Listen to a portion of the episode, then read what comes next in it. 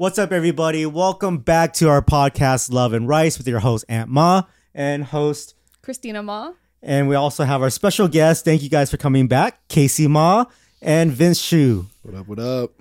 Ma ma ma ma ma. Thank you guys for coming back. Appreciate you guys. Um, every episode has been so great, and everyone has been loving and uh, watching and listening to you guys. So thank you. And so in today's episode, we're going to be talking about growing up Asian American. One thing that we all have in common is that we all have parents with the same immigrant mentality of survival, right? And obviously, it's been brought down to us. And for me, um, you know, my parents have taught me about just always working hard and always hustling and just always just trying to find ways to make money, right? That's that's my survival. So, um, for you, it was a little different, Christina. Yours is Uh, more about saving money. I think so because my parents will always ingrain it into my mind. Like when we came to the U.S., we only had like twenty dollars in our pockets, and we had to figure everything out on our own. And um, they didn't like have an education; they didn't know too much about like anything. So um, I think they've always had like a conservative approach, and I think um, with a lot of things, even up until now, my parents would be like, oh my gosh, I can't believe we did that. We were so dumb. Like, we didn't know anything. And I was just like, but that's just how you guys were raised. Like, you didn't have the resources that we had before. So, Why couldn't someone back then in, invent the internet and Google? Right? Why couldn't it be don't from like the know. Maz? Come on. Yeah, huh? because we didn't have the resources to figure it out. Very true. Not So, yet.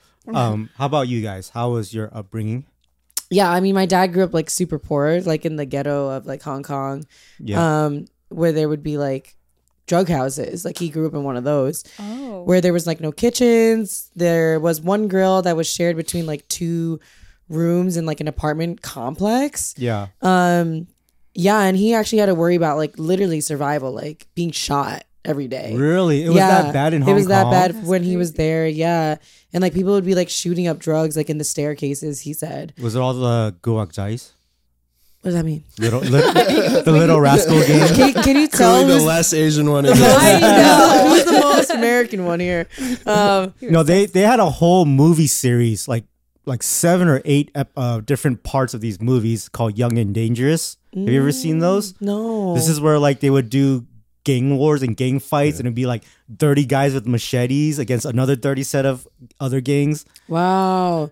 Yeah, I mean, he he said he heard like gunshots like all the time, and he had to like really be careful like with his life. So the fact that he was even able to like eat every day was like such a blessing. And he had like seven to eight siblings in like a two hundred square foot apartment, and he lived with a single mom. Um his dad was an alcoholic so he left so the single mom was like raising all of these kids and she could only afford to send the males to school. So i have three uncles who are educated and the aunts are not. Wow, because she couldn't Yeah. afford it. And yeah like they would have fish like maybe once a month was their meat but usually they would have like um you know lapchung Yeah, yeah it's like the preserved meat. Yeah. Mm-hmm. and they would cut it up and put it in the rice cooker. And like that's what they would eat. And like maybe have like pork oil that they Yeah. would um go at the end of the markets at the end of the day where they're like hanging meat Yeah. to like grab their scraps so they could take it home You know that's poor man's food. Eating lap churng in the steam rice cooker, yeah and we eat that as comfort food. Exactly. But exactly I make it for the kids, so they're like, "Oh, we're Chinese. We have we're gonna eat this stuff," and like I want them to have that comfort food. So when they grow up and they find, you know, their future spouse, like they're not gonna, they might not get that. exactly like when i went to hong kong last time and all the kids were ordering it it was like pork fat Yeah, on fried clay pot rice or yeah, like something lapio. I remember my yeah, exactly. And then my dad would come over and he would just give us like a stank face. He'd be like, "Oh my god," he's like, "I cannot stand the look of that anymore." He's like, "I can't believe that you guys are even ordering this." He's like, "I cried because had I to had to eat eat, it. it. again." Yeah. And again and again and again. And like that's why like he had the dream. He was like had the American dream to Yeah. move to another country because he was so sick and tired of like looking up the hill Yeah. from where he lived and was like, why is there a house on this hill? How do I get there? He was like, I want that. I want that life. So he'd always like look over the fence and like dream about it. Wow. And then one day he was just like, like, mom, I have to go. Like, I have to go to the US. He's like, I think the dreams are there. So he went there like with his aunt, like no money. Um, got On a- a, a scholarship, huh? On a boat. I'm not. I don't think he went on a. I don't know. I'd actually never asked him this question, but I remember like he got a scholarship to Pace University, and they supported it. Wow. So that was how he was able to get through school, and even in New York, he was living in like tiny, tiny apartments that were like in the basement. Like there would always be leaky faucets. He would still be eating the lapturn with the Yeah. rice and everything. And it wasn't until um, he like majored in finance because he said like this is the route that will get me out of starvation. Like this is how I'm gonna make money. Yeah. Um, and he always had that savings mentality because he had to. He had no choice. yeah. Um, and then when he got into finance, he started to make more money as an accountant. Then um, he went to grad school at NYU and also scholarship as well. Like he was very, very smart. Yeah. Um, yeah, and then you know after he climbed his way through, you know, corporate America with banks and everything, he actually decided to start his own investment bank. So now he's the co-founder and CFO of his own investment bank. Wow. So he went from That no so money crazy. to being an investment banker. Yeah, of his And own his own firm. com- yeah. Wow. that is so it's insane. pretty crazy. That's why like every parent they hustle so hard. Like Christina's parents, they open up their own businesses. Mm-hmm. My parents did the same thing, and that's why I'm like, I still hustle hard, and I try to hustle harder than my parents because I should be able to do better than them. Yeah, they came you from have a better nothing. you have a better foundation. right. Absolutely. You know what I mean? But you know, obviously this is very far fetched. But our parents came from nothing. When we started with our own stuff, we also started with nothing. Not saying we came from nothing because we did have foundation from our parents uh, building us up, but we actually started from zero dollars too. Mm-hmm. You know, and that's why we're in the position that we are. Yeah, that's true. There's definitely something where like if you feel like you don't have enough money, Yeah. it makes you work so much harder. Yeah. It makes you become more successful. And like that's why even though my dad, you know, brought me up in a very nice neighborhood to like kind of wealthy, he never like outwardly gave me any money, if that makes sense. Right? Like it was the clothes that I wanted. He was like, Well, go work for it.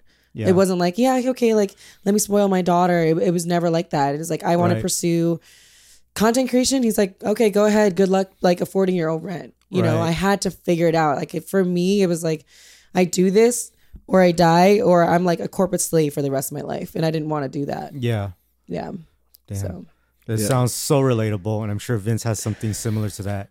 I mean, uh, going off what you guys are saying, I feel like the big difference between us, like our generation, and our parents that immigrated here, it's like even though we did start from nothing in a sense, like we still have them as a fallback. Yeah. Right. Like at the worst case scenario, we'll at least have a roof over our heads. That's true. They were homeless. they would have been homeless. Yeah. They would have been, you know, like out on the homeless. streets. Yeah. Because they have no one to go to. But I mean, Kasey, you're sharing your story about your dad. It just, you know, I feel like a lot of our parents have very similar immigrant stories. yeah. Um, you know, in different different types, like different ver- versions. But my dad, he came from a family that was super wealthy. Like my grandfather Wow. was like a heart surgeon in Harbin, northern China. Wow. And so we were like one of the like top one percent. But then the Cultural Revolution hit Yeah. and Mao Zedong happened, right? And because of that, you know, Mao Zedong basically took from like you know the wealthy in China and they tried to basically um, spread that to like everyone else, so that it was like more equal and everything like that. So the first people that are hit were the richest, right? So my family was like like taken in. My grandparents were taken to jail, and Wow. all of their possessions, all the belongings were taken away. So whereas a lot of other people had time to hide Yeah. their their riches, my family didn't even have time. They you know so everything got taken away.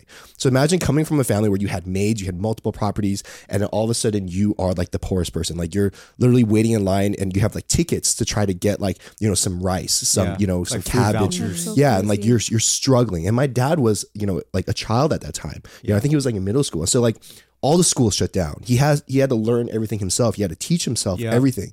So when you're coming from that background, and you know, at that time, the China was shut off from the rest of the world. No one else knew what was going on. Right? There's no internet. There's nothing. Like Yeah. he was literally stuck there until he got older and you know he was able to come here to US on like a like a work visa or like a student visa or something Yeah. like that but I remember like he always tells me stories because it's so humbling to me hearing all this that you know he really did come from nothing as well it was like you know a few dollars in his in his pocket came and he was just like you know dishwashing at a Chinese restaurant Yeah. you know, and doing that just so he can live upstairs, you know. So he wasn't really making money; he was just surviving Yeah. at the very like you know like lowest level possible.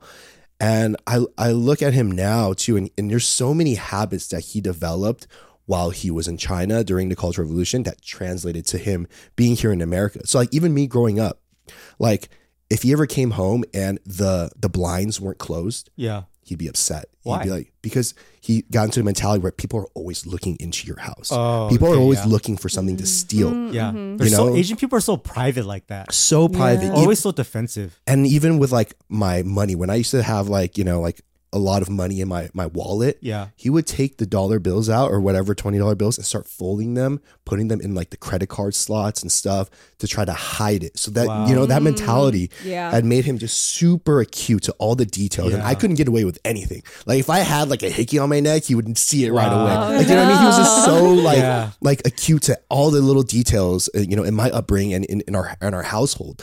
So you know, my mom almost basically you know developed these habits and like started adapting to him. So it's like you know we we were very like attention to detail type of family Yeah. growing up in mm. that environment. You know, and and but the biggest thing for me was growing up. You know, like I, I don't know about your guys' parents, but my parents like it's like the I, I don't know. My dad just never really like smiled.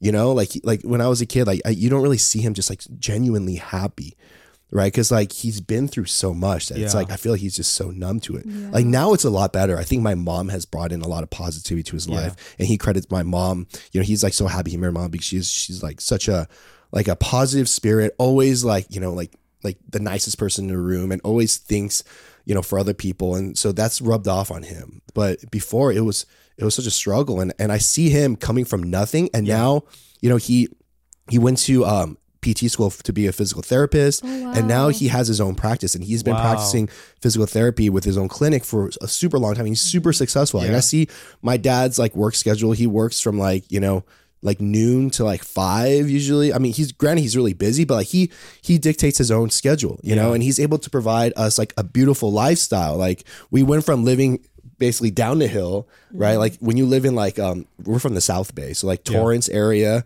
like you always look up and you see Palos Verdes. Yeah. Right, I think Wow. Quentin Tarantino called it the the Black Beverly Hills, you know, in one of his movies. But it's like you know when you live in that area, you look up at PV, you're like, one day I want to get to up the hill, and he made it, very right? similar. Yeah, very similar. Like, he, and he made it. So he did that for us, and we have a, a, a house up there, and that's where I grew up. So I, I went to a really great high school, you know, middle school, and like Yeah. you know, I had all the the privileges of being able to attend a four year university, even going to law school, and that's all because my dad was able to build something, Yeah. right? Like create that for us, and when I when I see that and I hear those stories, it's like what you were saying too, Aunt, like like we should be doing better, right? Yeah. We should be doing even better than them Yeah. because we we've been given all these you know like privileges in our life Yeah. we didn't have to go through that and i just think back like from him if, if he's he's he's looking at his life like retrospectively he's like like man the the satisfaction the you know like i don't know like that feeling of like fulfillment inside that we Yeah. all look for in life like how does he not feel that so strongly like you were able to come from nothing provide this you know Well- beautiful lifestyle for your family He does, but in different ways, right? So, like you were saying in a different episode, how happy he gets when he finds something on a cheap deal, right right? And Yeah. that's the mm-hmm. excitement that he has from his upbringing. And that's what translates to his life of happiness.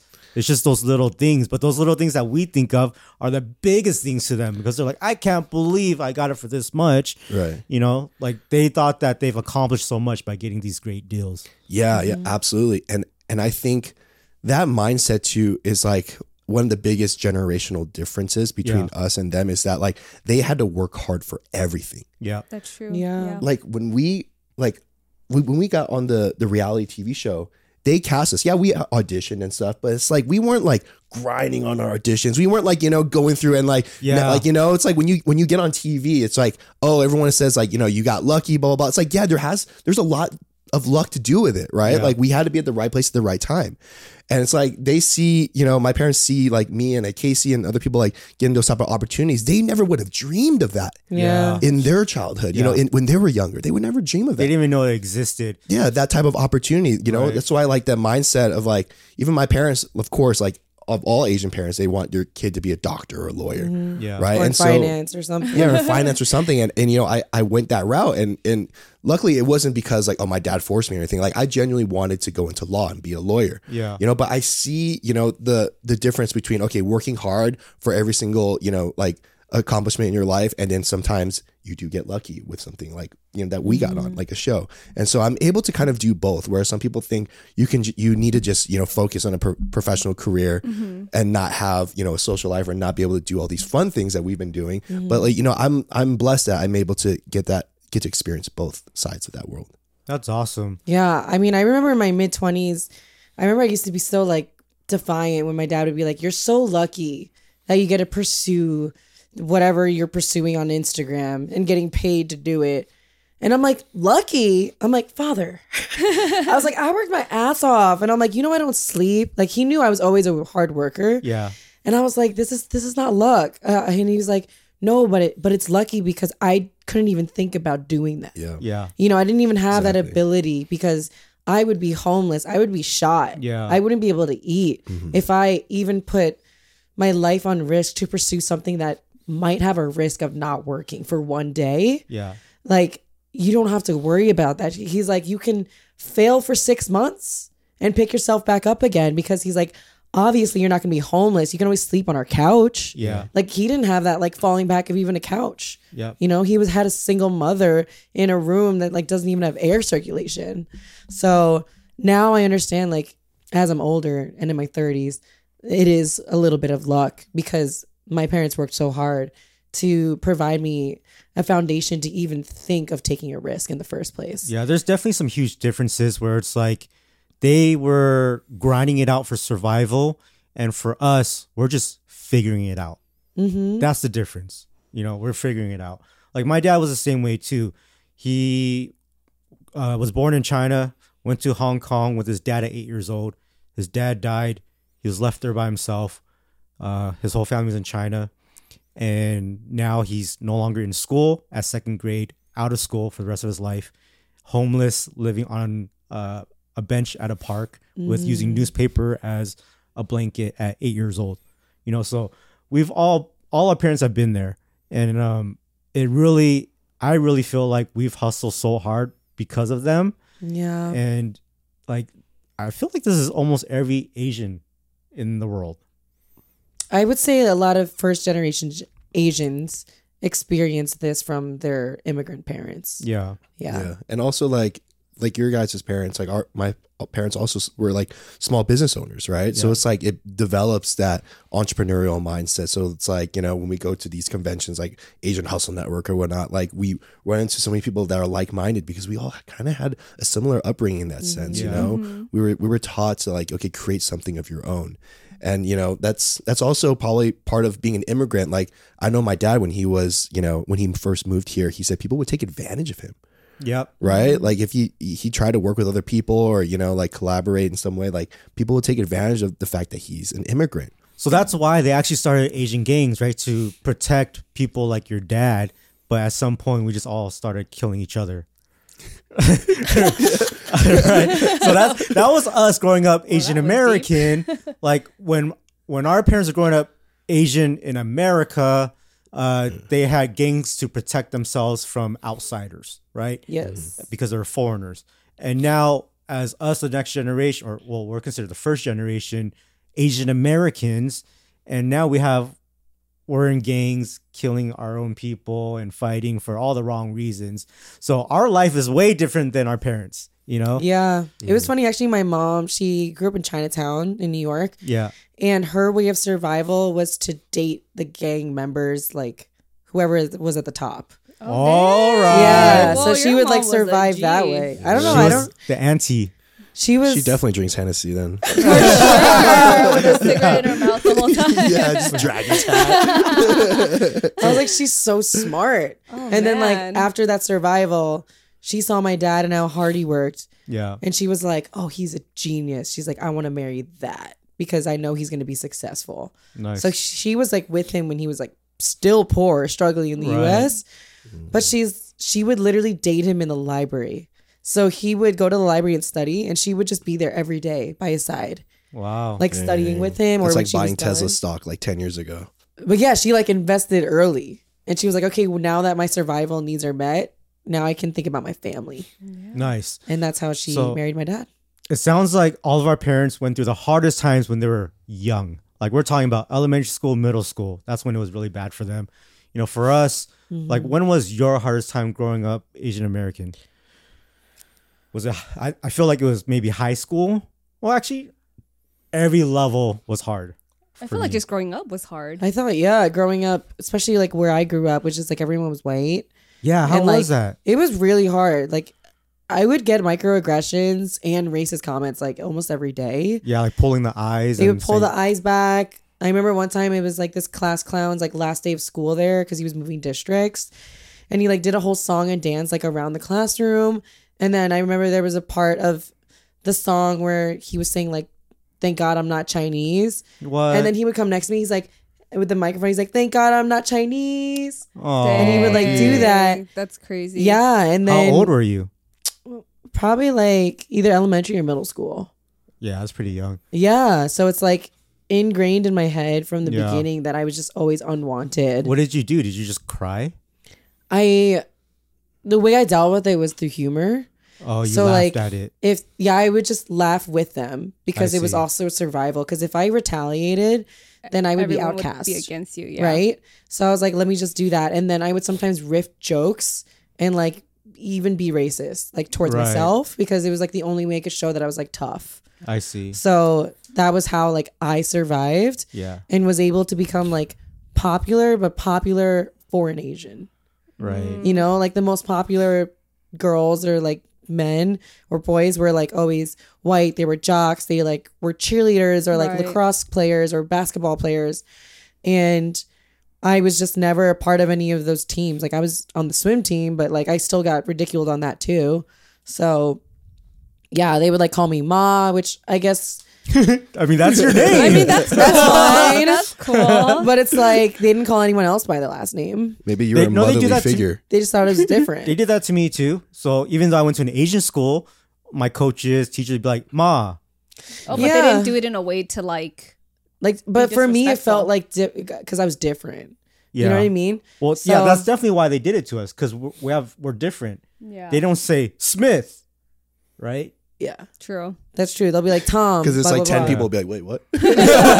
yeah, exactly. Yeah, and it, it was just like I couldn't eat like the food that I wanted to eat. So like I remember like my mom would make me like noodles or like rice, and I'd bring it, Yeah, and the people would be like, "Why does it smell judge like you. soy sauce? Like what is that smell?" yeah, And like I've literally like taken my food to the bathroom to eat it, like on the Oh, oh toilet, God. Oh. just so I could like not waste my mom's food.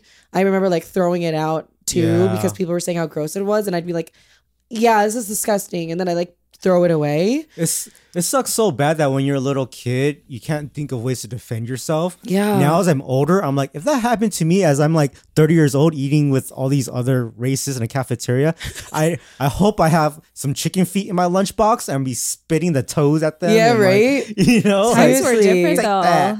It was so hard. It's so much. It was, I feel like times were just so much more racist back then. Like Yeah. racism was just so much more prevalent Yeah. and like almost accepted in like a really bad way. Like now at least we have like woke people speaking up for us. Mm-hmm. But like back then, like I remember telling my mom to throw like stop making me Asian food and like only buy Lunchables because that's like what everybody else was eating. And like only make sandwiches. Yeah. And he she couldn't even I told her not even to put them in containers because they look like bento boxes. So I was like, you have to put everything in a paper bag because I want to look like everyone else. Yeah. Otherwise, I'd be made fun of.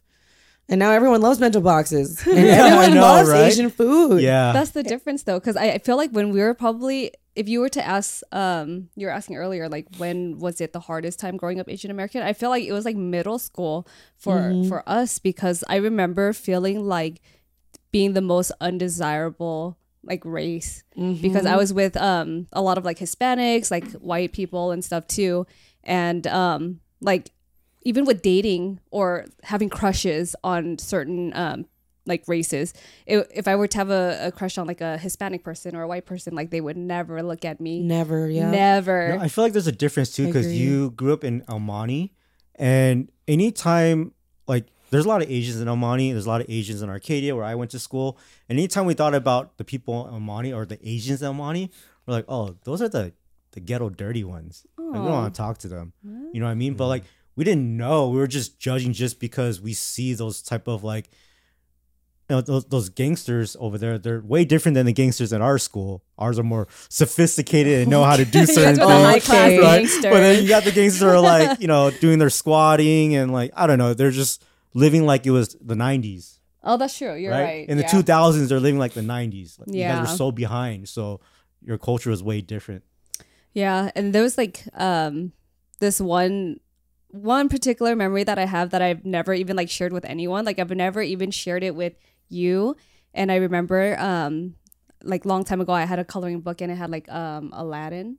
Like it was Aladdin themed and there was this one page and it said like, "Oh, uh, what is one wish that you would make? Like, if you could make any one wish, what would it be? And my wish was, oh, that I, if I could be white. Yeah. What? I definitely wish Yeah. that before too, for sure. Yeah. Wow. I wanted to be white so bad just so I could be happy. Yeah, because Like, you, that you was just me felt middle so school. like they Yeah. separated you. From Yeah, everything. no one thought I was pretty. No one ever had a crush on me. It's like I always had a crush on a white dude, and they would never like me back. yeah. Yeah. You just thought being white would be cool.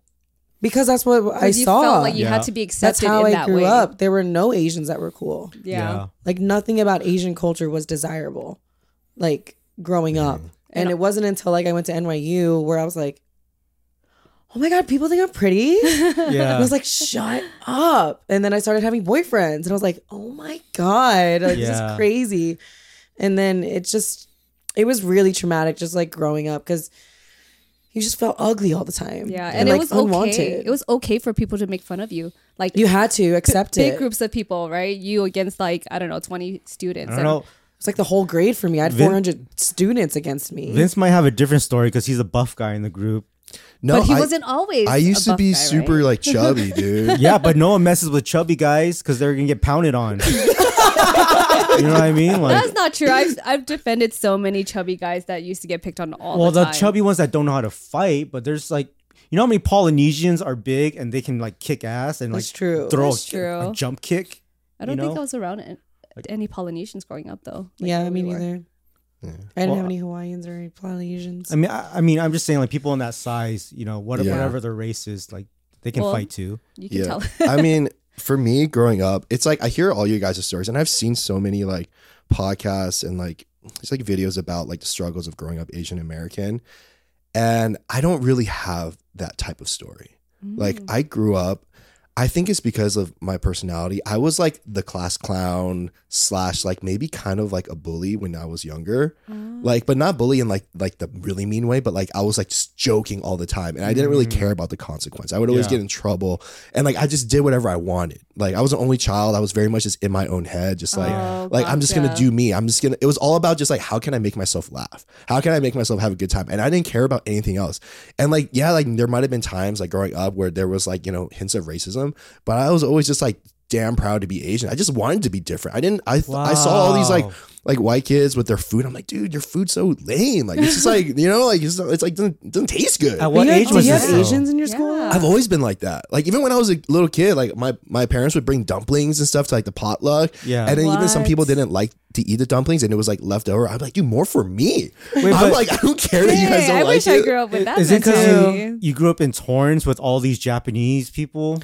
Um, I think maybe because yeah, I did grow Okay. up around a little bit more Asian, especially compared to like Kasey's upbringing. I did, I was, you know, I grew up with a lot of Asians, but I feel like I don't know, like I never really looked at race that way. I was never really focused on race. I like But I growing up, I never really. I, I think it really- was your But I school, feel like it's dude. Yeah, it was your though, school. I- Yeah. because you never had to be in that mentality. Yeah, Yeah. where you had to be like, I'm different. Because No, there's so many people that like- looked around like you. So in elementary school, I went to Glendale. I, I wasn't living in Glendale at the time. It was all white or Armenians. There's some Korean and Filipinos, but there are only two Chinese kids in the entire school, and I Yeah. was one of them.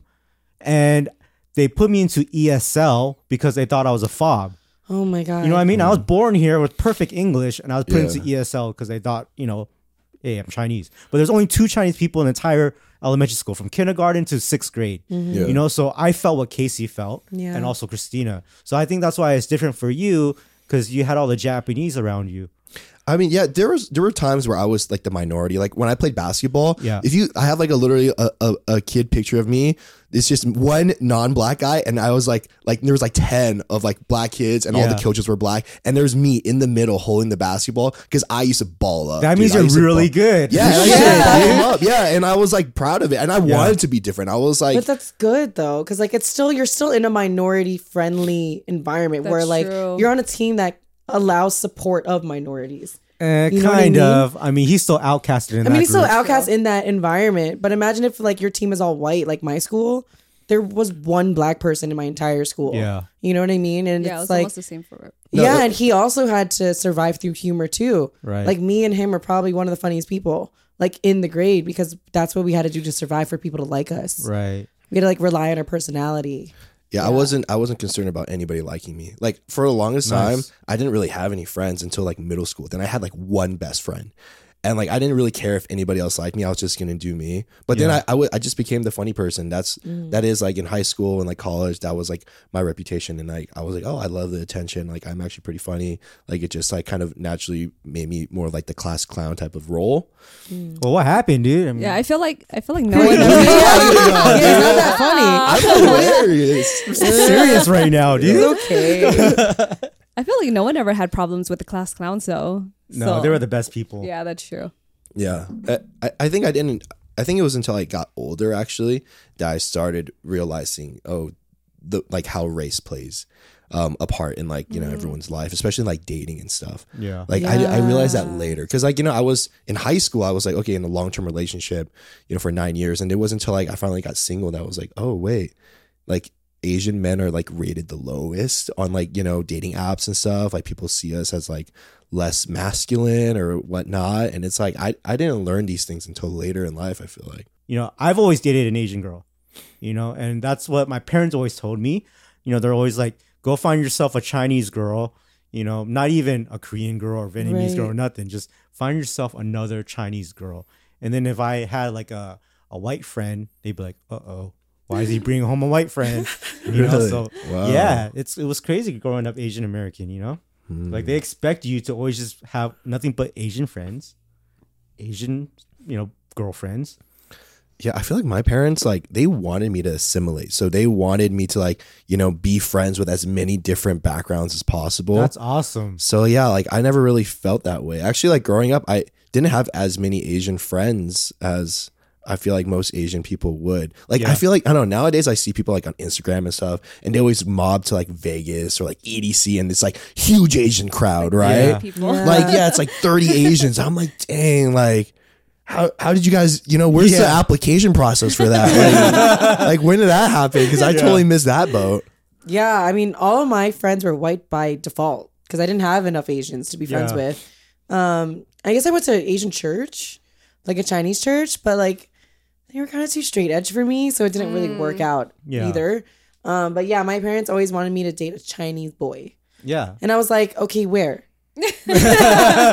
Where do, where do I find them? And if like there is one at the school, he's like really quiet and nerdy and like Yeah. and the only doesn't option. really yeah, and like doesn't really speak English that well. You know the the funny thing about it is that they always want us to date within our race, but Mm-hmm. not because they're trying to be racist, but they're trying to look out for us because they're like they don't trust anybody else because of what they went through. It's the right? trust. They've always gotten picked on by the out their outsiders, right? So It's also like how much can they connect to the person you're dating, right? Because if Yeah. you know if they become their parents-in-law, like they want to be able to you know talk to them. Like I don't know, like That is some some. Asian parents don't even speak English, you know, or like you know the cultural things, you know, like Exactly. like just like, e- eating dinner together and like you know like being Asian, like it's like okay, like I'm gonna pour the tea for my elders, Right. or I'm gonna you know like cut some fruit for like you know my my girl or whatever. You know, it's like those little things that like you know non-asians they don't really know about those things. Even like taking off your shoes when you get in to house there's so many little things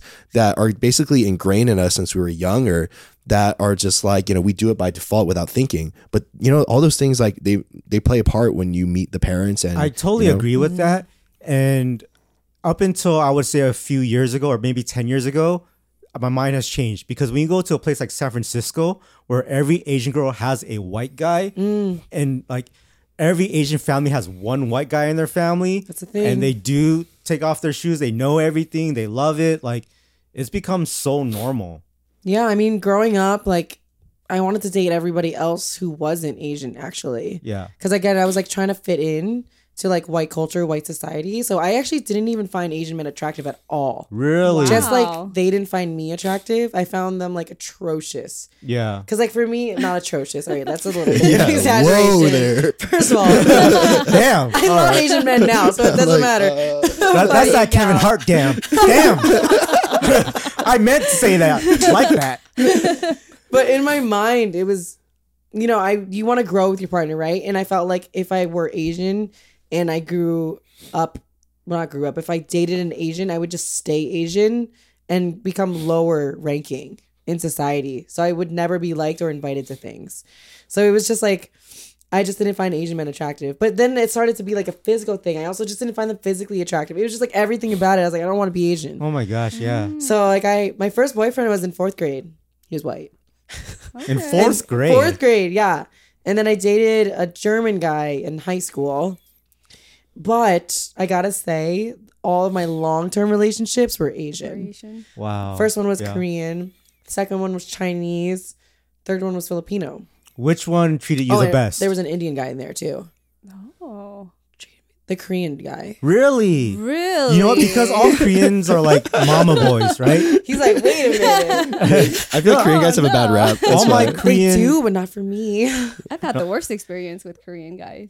Well, all my Korean friends are mama boys, mama's boys. He is a mama's boy. exactly. Wow. he like catered to me so much. Like Wow. I was just like, you're partying too much, and I was like, if you want to stay with me, like you need to major in something serious. Like he's going to college. He was one year older than me, and he was just like partying all the time, going to clubs. Mm. And I'm like, I'm sorry, we have to break up. He's like, why? He's like, what can I do to like make you stay? And I was like, get a job. Wow. And he literally changed his major to finance. He met my dad. He really liked my dad and his story Wow. and how he became successful through finance. So he like went to the same school as my dad Whoa. as like undergrad. He's like Little that. creepy. He was well. He was like, that's where he became successful. That's where I'm gonna go. Yeah. So He's like, I mean, you like, call me daddy anyways. Yeah. That's what- no, All right. but he Oh did my all of that for you. he did all of that, That's and I was. He was like, "What else?" I was like, "Go to the gym." He went to the gym. Wow. And, like, Do you bossy, like that dude. though? Do you like that? Like a guy that's just gonna like, Do like what- you know, yeah, like mold to whatever you want. Yeah. Well, I mean, I I, did know. break up with him again. Wow, So- you asked for a lot and then broke up with That's him. what happens, man. Right, and then I was like, "Shoot!" I was like, "I set him up good for the next girl," True. and then Or actually, traumatized and fucked up. no, no, no, he's she, fine. She was He- telling him to improve himself. yeah, he's got a so many girlfriend now. He's Yeah. good. But then, like, I remember he was still not over me. And like two years later, I remember I was like stuck in the city. I got really sick. So I was like sick conveniently in his neighborhood. And like, so he reached up, he like brought me up to his bed. I had a fever. He like took care of me. Then I became his girlfriend again. Wow. Okay. Wow. And then I broke up with him again Wow. In, like, Kasey. in like two weeks. Cause I was like, yeah, it's He's not just No. not your out. person. Yeah. no, because I want a guy who would naturally want this stuff for himself and not because he wants to keep the girl. Oh, okay. So- You know? self motivation. Yeah. So what's interesting to me is that anything in your younger years, like below high school, I don't even consider those boyfriend girlfriend things because your mind isn't even right yet. It's just people that you you think are Mm. cool. So your actual guys that you've dated are just all Asian. Yeah, the serious ones. Yeah, and so I mean that's what I'm trying to get at is like, do Asians only date Asians? Like right now, are you looking for an Asian guy? So when I first moved to LA, I was only looking for a white guy, actually. And then I was like, after experiencing that situation, I was like, you know what? I don't know if that's my cup of tea anymore. Yeah, Because I realized how culturally different we are. And then I started seeing the microaggressions coming back through like the little things they were saying. And I'm like, Mm-hmm. that is so offensive. It's not even your fault. Like you don't even realize it. Yeah. And that's what makes it worse. It goes back to all of the cultural differences. Exactly. So it's like at this point, it's like he's always gonna think he's above me and like elite in some way, and he's always gonna think he's privileged, and I can't have that. Yeah. Yeah. So now I'm like, any any minority is good for me, yeah. you know. So because like they just understand like strife a little bit more. I never thought about that where it's like sometimes they feel more privileged than us. Yeah. That's Sometimes they crazy. just don't understand. Yeah. Like I started that podcast, and it's it's literally about the struggles of Asian Americans growing up and Yeah. how that affects your dating life and your career. And when I was telling him the premise of this, I was uh, on a date with the white dude. He was like, "Wait, Asians have trauma? Oh my god. Asians gosh. struggle?" And I'm like, Does he struggle? I was like, "Are you kidding? No, that's what I mean. Like he doesn't He relate. has no idea. He has absolutely no idea." And I remember he was. I was like, "Do you have Asian friends?" And he's like, "Yeah, but like they don't tell me about their upbringing." And I was like, "Yeah, in my mind, it's because they're not comfortable sharing it with Yeah. you because you cannot relate." relate. yeah, his struggle is more like, damn, dude, I just lost like ten Tesla stocks. Literally, Yeah. Yeah, it's like they're they're losing and winning with like money and Yeah. career only, and that's like the only struggle they have. So, you know, now I'm just every other race but white. Mm-hmm. White is fine if you're cultured, or Yeah. like Uh, acceptive, acceptive of it, right? yeah. I mean, white if you grew up in a humble upbringing is also acceptable too, because like you understand not having it all. Yeah. Yeah, I think the only white guy that I dated um, was in high school, and his nickname was well, I'm not gonna say it because What is it? but he was he What was is it? he was one of those Asian I mean one of those white guys that hung out with only is it? Asians. So that's how we were able to relate. But I think all in all like I always uh, was attracted to like Asian men and I don't know if it was because of like the upbringing too with like feeling isolated from other cultures and stuff but Wait, are you talking about my friend that I know? no Okay, good. good. no what is That's why he's like, "What is the name?" Yeah. So I don't know. I had that one white friend that hung out with all Asians, and he even did the Asian I mean, there's squad. more. and- There's more than just one. I don't know. And, and his his his actual name we gave him was Bok Guai, which is white. No, not him. Oh, okay. That's oh why I'm like, bro. no, no, Okay, no. keep going. But yeah, my my parents have always um ingrained that in my mind too. Like, try to date a Chinese guy just to keep that cultural like um similarity. Like with, I guess I I like to have that closeness between my parents and my significant other because they can always communicate. And you know this the little signs of respect like you, guys were saying if they're pointy right you tap the table and like only chinese Yeah. guys will know that. But it's funny because i'm the only one in my family that um married an a chinese guy. My other siblings they're all dating a hispanic uh hispanic Japanese. white and japanese Yeah. so Wow. yeah but i can see the difference like when i speak with my parents they're like yeah you know I, I can't talk to this person sometimes because there's just that cultural difference they don't understand things or there's that language barrier so i feel like that's really important for me So did you win or lose? well i'm just kidding Dot dot dot. Come on. Ouch. But yeah, at this point, like I remember my parents were just like, "Man, this none of the races. It doesn't matter for you because it's Yeah. not working out." yeah And then like after my last ex, who was Filipino, I remember my mom being like, "Did you try white yet? Did you did you try that yet?" I was like, "Yeah, when I was younger, it didn't work out." And she's like, "You should try white." And I'm like, "Okay." So then I went to LA and I tried white. did you have a bad experience with filipino I mean, not really. Uh, there was some like long-term relationship type problems that I couldn't change mm. about his personality. gotcha You know what I mean?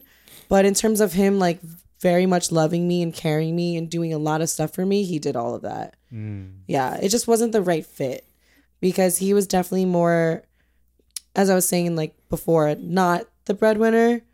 I was the breadwinner, so I was like forced to be like in my masculine a lot.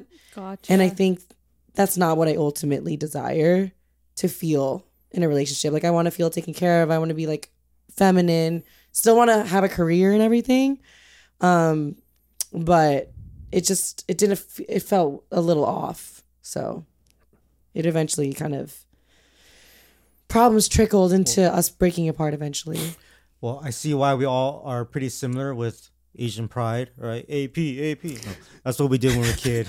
Now, nowadays, not so much. But uh, for for Vince, um, I'm kind of curious to know, you know, were you the, just like us? You grew up in a white area, or well, Japanese white area, or even there was a mix of Asians. We, it was pretty diverse where I grew up. Yeah. I think um, it's about options. I think for Asian men especially, it's about options. And when you know, I think when I wasn't very attractive, like I, it was like I was always chasing. I got friend zoned so much all the time, and it was I a never. numbers game for you. Ah, yeah, it was more just like I didn't really realize like how much my my race played a part of it. I just naturally went for Asian girls. I think when I was younger, Um, but as I've gotten older, you know, like my taste has kind of like expanded, and like I've used to just be of the mindset that oh, I'm gonna just marry an Asian girl, like that's that was kind of like in the cards for me. Both of my long term relationships were uh, Asian. My nine year one was Chinese, and my three year one after that was Korean. But I think now I don't know. I, I think it's it's true. Like for Asian men, like you see a lot of Asian guys just try to date white girls. It's almost like a flex for them if they're able to like get a white girl. And I never really I never really thought of it like that. Like I just like like didn't really look at race too much like when I was like, you know, growing up in terms of like, okay, now I just want to date. I just like the person. You know what I mean? This just so happened to be, you know, X, Y, and Z. Because you don't really see Asian guys date, you know, non-Asians. Mm. But I think that's a lot of it's because a lot of Asian guys don't have that option to date non-Asians that's That's true. because true. a lot of girls that are not Asian, they're not attracted to Asian men because of all the qualities that you know are basically against what white men are. Right? White men are like the masculine. They're shown in movies or all over TV and, and movies and stuff like that. But Asians were not represented in that way, right? But you're starting to see that change now. But Yeah. you know, us growing up, we didn't see that. We didn't have a handsome Asian guy to watch on screen and be like, "Oh, I have a crush on him," or you know, mm-hmm. a, a- Yep. you know, you didn't have that equivalent. Do you feel like you had to act different when you're with Asian girls and non-Asian girls? Like, did mean- you have to like show up more for the non-Asian girls? like for the non-asian girls it's like depends on what culture they are right like if you've never had like korean barbecue or something you know it's like oh my gosh like this is so new or you have all these dietary restrictions i'm like oh that's that's i'm not used to that most asian girls eat everything Yeah. but a lot of white girls they have dietary restrictions you know especially the hot ones they have plenty of those you know what i mean so it's like they can't eat everything with them i'm just like ah that's i'm not a biggest fan of that but Yeah. Yeah. you know it's like for me i don't know I, I i look at myself i think i'm i'm very privileged in the fact that I have a lot of masculine characteristics, right? Like I work out, I have a beard, like I'm six foot, like like a lot of qualities that a lot of Asian men don't share. Yeah. And so eh, it's funny because I talk to like my other guy friends, and it's like like I termed ourselves as like the GWAs, the gateway Asians, because we're able to date the non-Asian girls. Yeah. And then usually I'm like the first Asian guy they've ever dated. And then after they date me, they're like, "Oh, I didn't realize like okay, dating Asian guys is cool." And then they maybe after me they'll consider dating Asian guys more often. But you're not gonna go, you know, like straight from dating white guys to now you're dating like Yeah. William Hung. You know what I mean? You're gonna like before you get to that point, you're tr- you're gonna be dating a guy more like me or another more Yeah. like masculine Asian guy. Yeah. You know what I Makes mean? So it's like it's important for guys in our position to represent because we play a big part in the whole social dating Yeah. uh, ecosystem in a way. You know what I mean? Because it's like we're we're their first impression on what a guy, uh, uh, you know, a romantic man can look like in their lives because they've never pictured us. They never Right. pictured their husband being Asian before, but then now they add that experience. They, they might be more open minded to it, right? listening to your story, um, and I'm thinking about when I was younger. So the way you grew up, your dad wanted you to kind of just get along with everybody, right? And for me, my parents wanted me to get along with more Asians and help other Asians. And then I was like chilling with a lot of Asian gangs and Asian. Just, I was just straight up ABB, right? And so during high school, you know, at the end of the school year, and you say bye to friends and stuff, and I had so many like white girls and Mexican girls that were giving me these like long hugs and saying like, "Oh, I wish we got to know each other more" and things like that. And I'm like, at the time, I didn't think like, "Oh, they actually liked me. I could have had a chance with this Mexican girl or this you know girl." until now where I'm like, oh, I had options, but my parents, you know, drilled in me about Asian culture so much that it was just not in my head. Right. Yeah, exactly. And I think a lot of those girls too, they're thinking, oh, this Asian guy only dates Asian girls, so I don't have a chance. Yeah, we You had know? no idea. Yeah. Where in reality, you would have been way open. You would have been down, but you thought they don't date Asian guys. So it's Yeah. like both of that, you know, happening. It's like, okay, like then no one's dating. You know what I mean? Yeah. Wow. Cultural differences. We learned Seriously. so much from this. All right. Um, I hope you guys enjoy this episode of Do Asians Only Date Asians? And uh, I would say most of us do, uh, but it's not all true. So I hope you guys enjoyed it. Drop a comment down below what you want us to talk about next. And um, we'll see you guys next time. Also, follow Kasey and Vince. You'll see it in the description box. And we'll see you next time again. Bye-bye. Bye. Peace.